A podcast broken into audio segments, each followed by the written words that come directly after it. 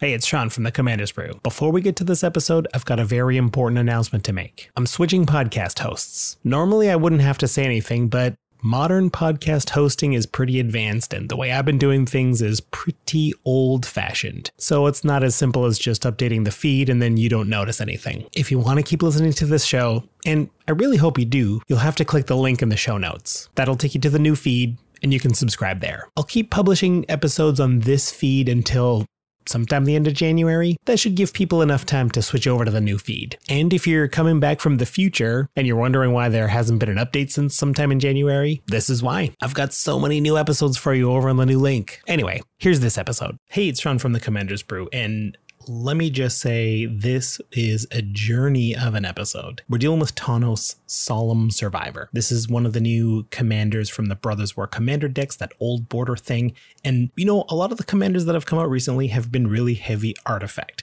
No surprise, they're from the Brothers War. That's kind of the whole thing. But I gotta say, when you dig deep, you really find some cool angles. And I think I've got a pretty cool one here. I put together a Spellslinger Tawnos Esper deck. It's very cool. We're casting a lot of spells, we're getting spells back from our graveyard, we're proliferating, and that plays in perfectly with artifacts and how they have a lot of charge counters on it.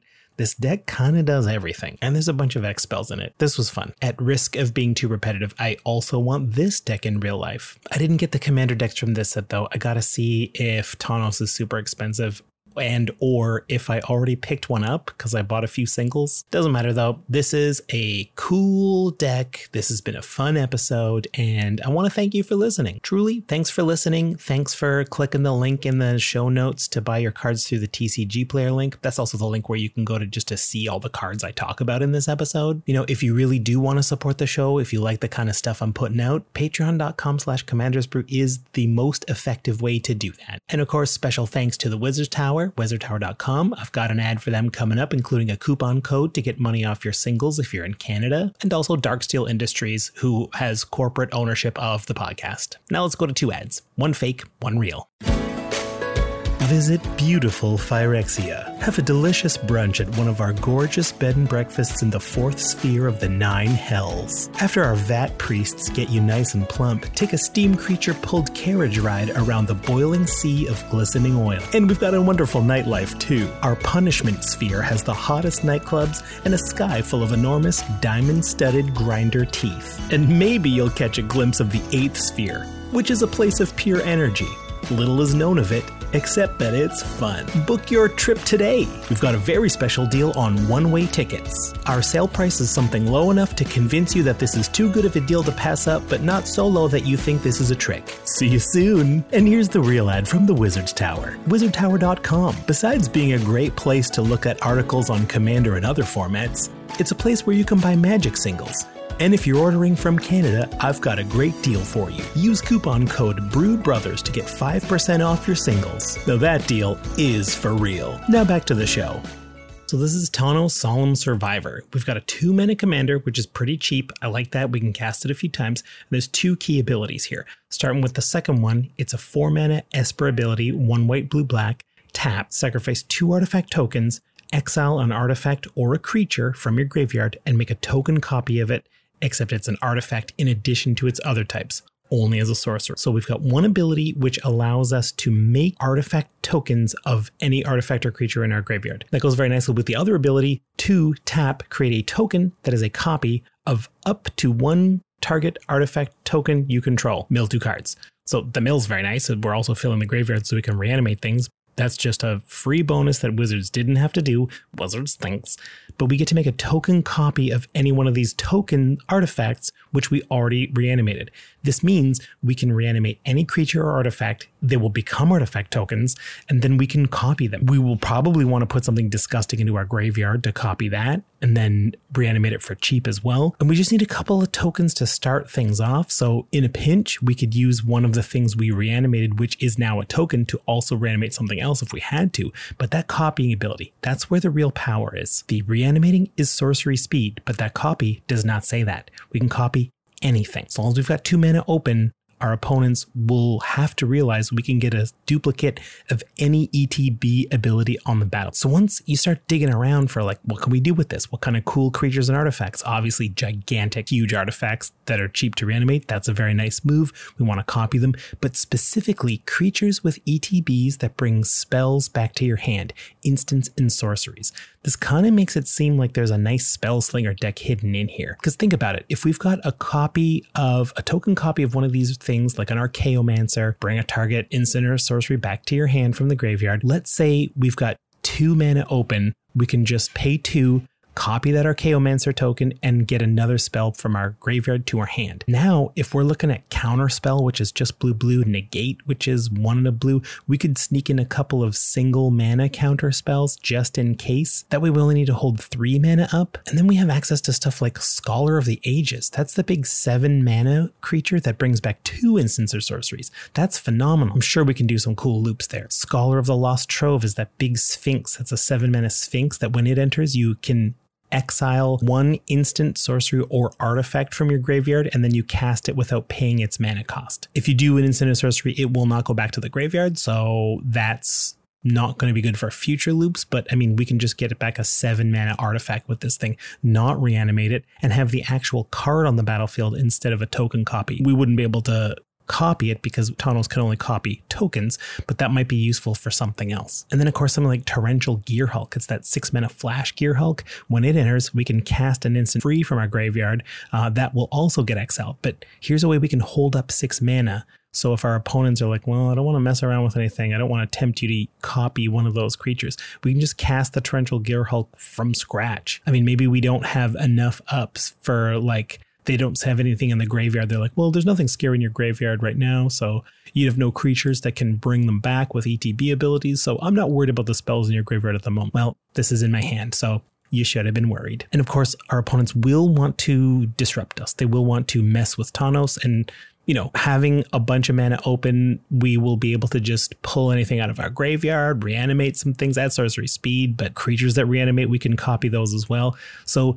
like, also cards like Slip Out the Back. This is that one mana instant from New Capenna where we put a plus one plus one counter on the creature and it phases out. This protects it from any wraths, protects from exile effects, protects it from targeted removal. It's very good. The drawback is that it's gone for a turn uh, until our upkeep. So we won't have Tawnos around for possible shenanigans at that point. But I mean, what's worse? Tawnos gets destroyed or Tawnos is gone temporarily. I think the second. and something like Blacksmith's Skill, a single man mana white instant. I forgot about this card. Did I forget? I just don't know Modern Horizons 2 that. Single white instant Target permanent gains hexproof and indestructible till of turn, and if it's an artifact creature, it gets plus two plus two as well. That could come in handy if we plan on swinging in with some of our big artifact creatures, which I haven't talked about, but I will soon. And so we can go even bigger from here. Tawnos' ability to copy does include a tap, two mana and a tap, but what if some of the spells we're getting back could be untap spells? Twiddle's a classic. It's a one mana tap or untap target artifact, creature, or land. We've got Dream's Grip, basically the same thing. One blue, choose one, target uh, tap target permanent or untap target permanent, but we can entwine it for one, but we're probably not going to. We just want to pay one to untap Tawnos. And then Chain Stasis is a weird reserve list card that's under two bucks. So that's cool to own a reserve list card if you want, but it's like a single blue instant. You may tap or untap target creature. Then that creature's controller may pay two in a blue.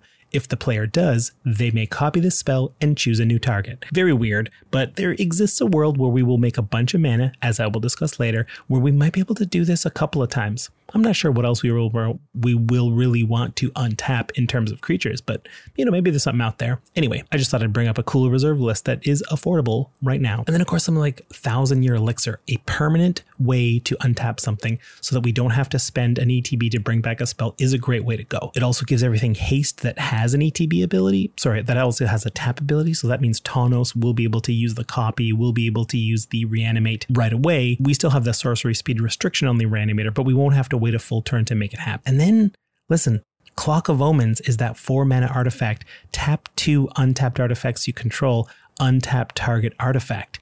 So we can reuse the thousand year elixir by untapping it with Clock of Omens. Clock of Omens untaps the elixir, the elixir untaps Tawnos, Tawnos makes a copy of something. And we do need artifact tokens to start the reanimation to begin with. Part of the cost, in addition to the one white, blue, black, is sacrificing two artifact tokens. So let's look at some ways to make those. And I'm also going to try to tie this into reanimatable spells, big artifacts that bring in a lot of little artifact tokens that we don't mind just reanimating anyway, like Myr Battlesphere. This is a classic. We bring in four 1 1 Myr artifact creature tokens along with it. We can attack tap all those Myr and do X damage to whoever the battlesphere is attacking. X is the number of tapped Myrs we used. If we reanimate the battlesphere, we can copy it for two more mana two more mana for another Battlesphere and four more Myr. Maybe we can copy it again with an untap for another Battlesphere, four more Myr. Now, one of those battle, Battlespheres attacking, we can tap 12 Myr to do 12 to someone, regardless of what happens to the Battlesphere. Not to mention, we've got artifacts for days now so that we can keep using reanimate effects. Similarly, Phyrexian Triniform. This is a 9 mana 9 9 it has Encore for 12, so we're probably not going to Encore it because we plan on exiling it from our graveyard with Tawnos to make a token copy. But when this thing dies, you make three 3 3 colorless golem artifact creature tokens. Great. Tokens can die. You know, they won't exist in the graveyard, but the game will see them go to the graveyard. We will get our die triggers, and then as a state based action, those tokens will vanish. But we'll get those golems. Triplicate Titan, same thing. It's a 9 mana 9 9 with flying vigilance and trample. And when this one dies, it's kind of like Wurmcoil Engine, where you get three different golems. You get a flying golem, a vigilance golem, and a trample golem. I don't think it's as cool as Wurmcoil Engine, but it's way cheaper. It's 230. I guess we should get it now because it's probably going to be a fantastic reanimate target. And then a classic Sharding Sphinx. Not only is this hilarious to talk about a sharding sphinx. okay. We also get to create an artifact. We also get to create a blue Thopter artifact creature token whenever we do damage with an artifact creature to a player, combat damage. So all those little Myr, the battle sphere, all the golems, uh, the thopters that Sharding Sphinx makes, each one that connects makes another Thopter for us to use for sacking or just use to fuel even more artifact creature tokens. Like Sharding Sphinx alone, like once you start making Thopters, each one that hits brings another one. So we sort of start doubling our Thopter army. Your opponents do have to deal with this on its own. And this might be the inspiring card that started this whole thing. I was looking for ways to make artifact creature tokens, and Metallurgic Summonings is that five mana enchantment that every time we cast an instant or sorcery, we create one XX colorless construct artifact creature token, where X is that spell's mana value. So we're probably going to do little spells. I think that's what we plan on reanimating, like with our creatures that bring spells back. We'll have some draw spells as well. Uh, we'll have some very big X spells later, as I will get to. But this is not here for the size of the tokens. This is just here to make tokens and to be a trigger whenever we cast spells. We plan on casting a bunch of. The interesting thing is there's no other way to get artifact tokens without red. Like Saheeli needs red for it. I, I, if I dug into red, I'm sure there's other ways as well. But in just blue, this is the only pure spell slinging way to get artifact creature tokens. I know I could make a million drakes. I could make a million other things with other things that do that, but I don't want non artifact tokens. I want to be making artifact tokens. You could go that way for sure. Run your Talrands, run the thing that makes illusions that get bigger, of course. Okay, here's a bit of a detour for removal. If we are milling ourselves, if our graveyard's getting big, we will be able to reanimate creatures that have removal ETB abilities. Noxious Gearhulk. This is the six mana Gearhulk, the Menace one, 5 4. 5 4 Menace attacks pretty well. And when it enters, you destroy a creature. And if that creature is destroyed, you gain life equal to the toughness. Then again, the whole point here is if we can reanimate this once, that's good. It only cost us four plus a couple of junky tokens. Four is less than six. That's a good deal. But if we can copy it, now we're paying two to do it. If we can untap Tawnos, we'll pay two to do this again.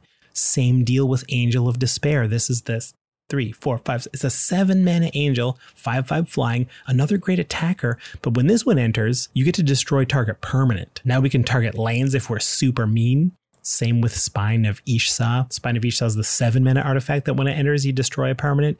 When this is put into a graveyard, you return it to its owner's hand. Unfortunately, we plan on exiling this from the graveyard, so we won't be returning it to our hand very frequently. But again, you make a copy of this a couple of times, we're golden. And then the primordial cycle. Luminate Primordial is still a quarter probably because it swords to plowshares three creatures for seven mana. But like, listen to what I'm saying. You want to swords to plowshares three creatures for seven mana uh, on top of a four seven vigilance body. Uh, when Luminate Primordial enters, for each opponent, exile one creature that player controls, and that player gains life equal to the power. Sure, they're going to gain a bit of life, but if you're removing three things at a time off the board, then you can copy this and remove another three. Like, what are your opponents going to do? Same with Diluvian Primordial, only this time, every time it enters, we're taking a spell out of each opponent's graveyard and we're casting it for free. This one might even be more powerful because, you know, killing three creatures is fine, but casting three spells out of a game of commander from random graveyards. Maybe some ramp spells if you hit this early, maybe some huge splashy spells if you hit this late. This is fantastic. That one's also a quarter. I guess Sepulchral Primordial is the one that costs a buck or two, but that one only brings creatures from their graveyards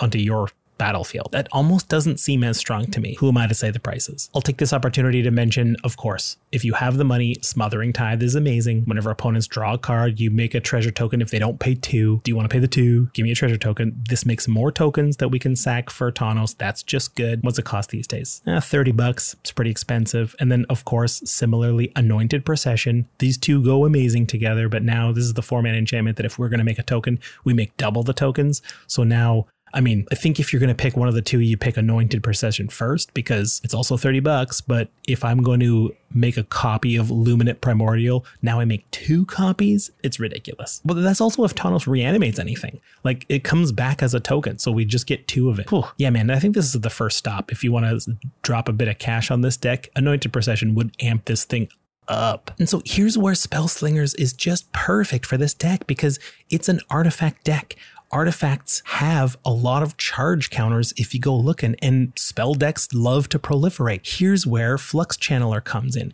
It's a three mana creature, human wizard. Whenever you cast a non creature spell, you proliferate. Now, it says non creature spell. We will also be casting artifacts from time to time, so that also gives us a proliferate trigger, but it's the spell part. It's so easy to cast a ton of little spells, especially since we're going to be getting them back from our graveyard. Inexorable Tide is a 5 mana enchantment that does the same thing whenever you cast a spell proliferate. We've got Contagion Engine as a thing that puts minus 1 minus 1 counters on each creature target player controls when it enters, and we can also spend 4 to tap proliferate then proliferate again. Double proliferates for four, but also we can copy this if it's in token form to put extra minus one, minus one counters on another player's creature. We wouldn't need to do this more than once if we only had one opponent, but unfortunately, Contagion Engine only puts minus one, minus one counters on a single target player's creatures. I feel like this is already very powerful, but I also feel like if they made this card now, it would say each opponent. A little shout out to Throne of Geth again. This has come up in a couple episodes. It's a two mana artifact, tap, sack an artifact, proliferate. I mean, we are planning on running a ton of little artifact tokens. So we will be able to sack an artifact easily and proliferate. And I'll remind you how this works with Clock of Omens. We've got a bunch of little token artifacts. We use two of them to untap Throne of Geth. Throne of Geth eats one of them ones that was used to untap it. We proliferate. We just keep going down the chain. We can half the number of artifact tokens we have and proliferate that many times. Incredible. So what are we doing with all these proliferate tokens? Where are these charge counters coming from? Sphinx Bone Wand is an excellent. It is a hefty seven mana artifact, but again, if we can reanimate this for four, whenever you cast an instant or sorcery, put a charge counter on this. And if you do, it deals damage equal to the number of charge counters on it to target creature or player. Right. We start proliferating. We put 10 charge counters on this thing, cast a single mana spell, 10 to you. Cast a single mana spell, 11 to you. Cast a single mana spell, 12 to you. Like the game's probably over in a couple of spells if you get to that point. Maybe not my style, but you can also go Magistrate's Scepter. This is the three mana artifact that we can pay four to put a charge counter on it. And then once we have a charge counter on it, we can start proliferating and we can also tap to remove three charge counters take an extra turn. Copy this a couple of times. We're proliferating counters on all of the scepters. If we can get, the idea is once you can get to like a point where you can proliferate a couple of times per turn, then you just got to be able to proliferate three times to get it to four tokens. Because if you take all of them off and take your extra turn, you got nothing to proliferate. You get it to four, you take an extra turn, and then you just proliferate three times on every extra turn, which should not be a problem. And like Deep Glow Skate, five mana fish, 3 3. When it enters, you double the number of each kind of counter on any number of target permanents. So double all the counters on a Sphinx Bone Wand or whatever.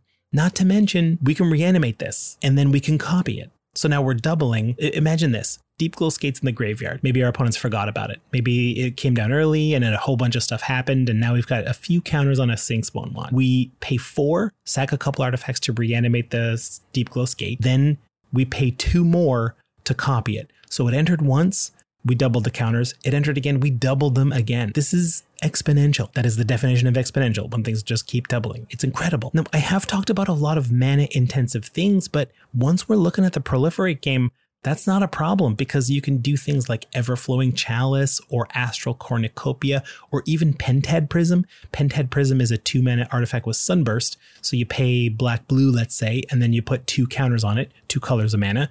And you all you have to do is remove a charge counter from Pentad Prism, add one mana of any color. The Everflowing Chalice and the Astral Cornucopia, those come in with charge counters depending if we put a little bit of extra mana into X.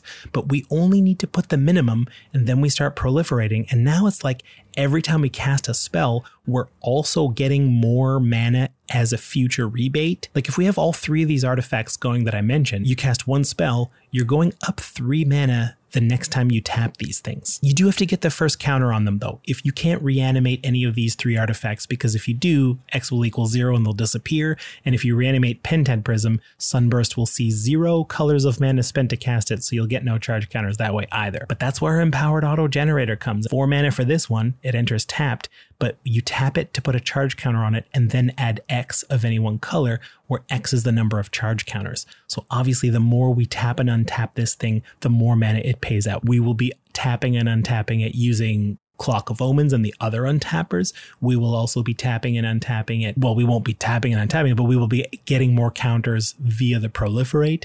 This thing's going to generate a ton of mana for us. And even Elementalist's Palette, right? I hinted at X spells. You know I love X spells, but here, here they come. Elementalist's Palette is your classic three mana mana rock that taps for one mana of any color, but you can add colorless for each charge counter on Elementalist Palette. Spend this mana only on costs that contain X. So we cast a single X spell and then put two charge counters on this. Now this thing's up and running. Now we're just going to proliferate it like crazy and we're going to be able to cast massive X spells. And before I get to that, I just want to mention one more card that is mana intensive, which looks a little better now that I'm talking about how much mana we're making. Rite of Replication. You kick it for five, so you've spent nine total, and now you've created a token copy of a creature. But if it's kicked, you create five instead. Five deep glow skates? Come on, man. You got to bring a calculator at this point. Okay, home stretch. My favorite X spell of all time is perfect in this deck Epiphany at the Drownyard. X blue, instant. Reveal the top X plus one cards of your library, separate them into two piles, and an opponent chooses one of those piles. One goes in your hand and one goes into your graveyard. You may be asking, why not just run Blue Sun's Zenith? Isn't that better? You don't get as many cards, but if you're talking in like the 10 plus, does four cards make a big difference? Hmm, maybe not a huge difference, but I love the like the feeling of this, like the game of it. I can separate the piles into uneven piles. If I've got one sick bomb card, like maybe a Rite of Replication and a counterspell, I'll put that in one pile and then I'll put everything in the other pile. My opponents are very much incentivized to have me put the huge pile in the graveyard, but in a graveyard deck, we don't mind if you fill our graveyard with a bunch of stuff. I'll take it. Let's talk about a consuming aberration. This is interesting too. It's that five mana horror, power and toughness equal to the total number of cards in your opponent's graveyards. And every time you cast a spell, we are a spell slinger deck, but whenever you cast a spell also means creatures. We don't have to be spell slingers, but in the spell slinger deck, we tend to be casting more spells on average. So whenever you cast a spell, each opponent mills until they hit a land. Put all those in the graveyard. Copy this thing a couple of times. Now every time we cast a spell, they're milling like six to eight cards per spell we cast. And then, you know, if you've got a Consuming Aberration, let's throw in a Phenax God of Deception just so that every time we do have this thing get to like 40 40, we can just tap it to have someone mill another 40 out of the blue. We can reanimate Phenax too. It's incredible. And another very nice spell that goes well with this deck is Hour of Eternity.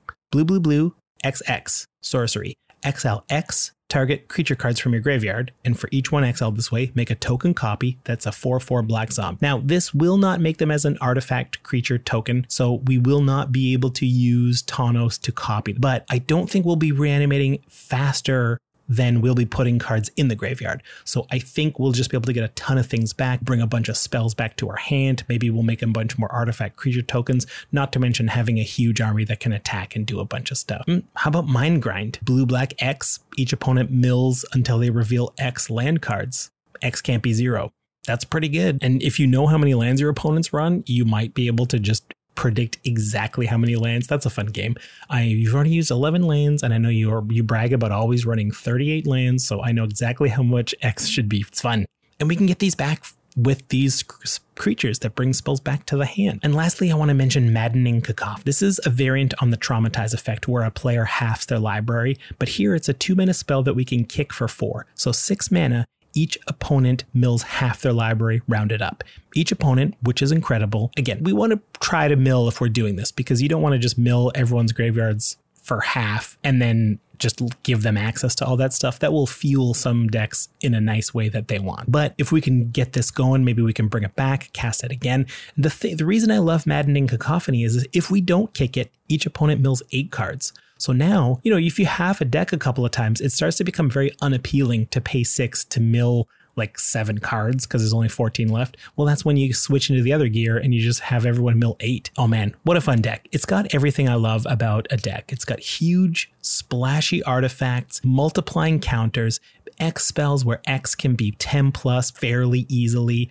Man, I don't think I've ever loved an Esper deck more. And as always, I couldn't put an episode like this together without the help of the wonderful people in our Discord. That's Jamon, Chiefy, Groove Chicken, Shadowhopper. Thanks again, team. And yes, so thank you for coming on this journey with me. I do appreciate it. Uh, I hope you learned something. If you do want to look at all the cards I talked about, I will have a link in the show notes to the TCG player link. Uh, and if you do buy cards through there, that does help support the show. Any cards you buy through that link does. And if you do want to support the show, the best way to do so is patreon.com slash commandersbrew. That support goes directly to the show so I can keep doing cool deck techs and exploring new commanders. But no matter what you're up to, I'll see you next time with another brew. And in the meantime, you keep being you. The world's a better place.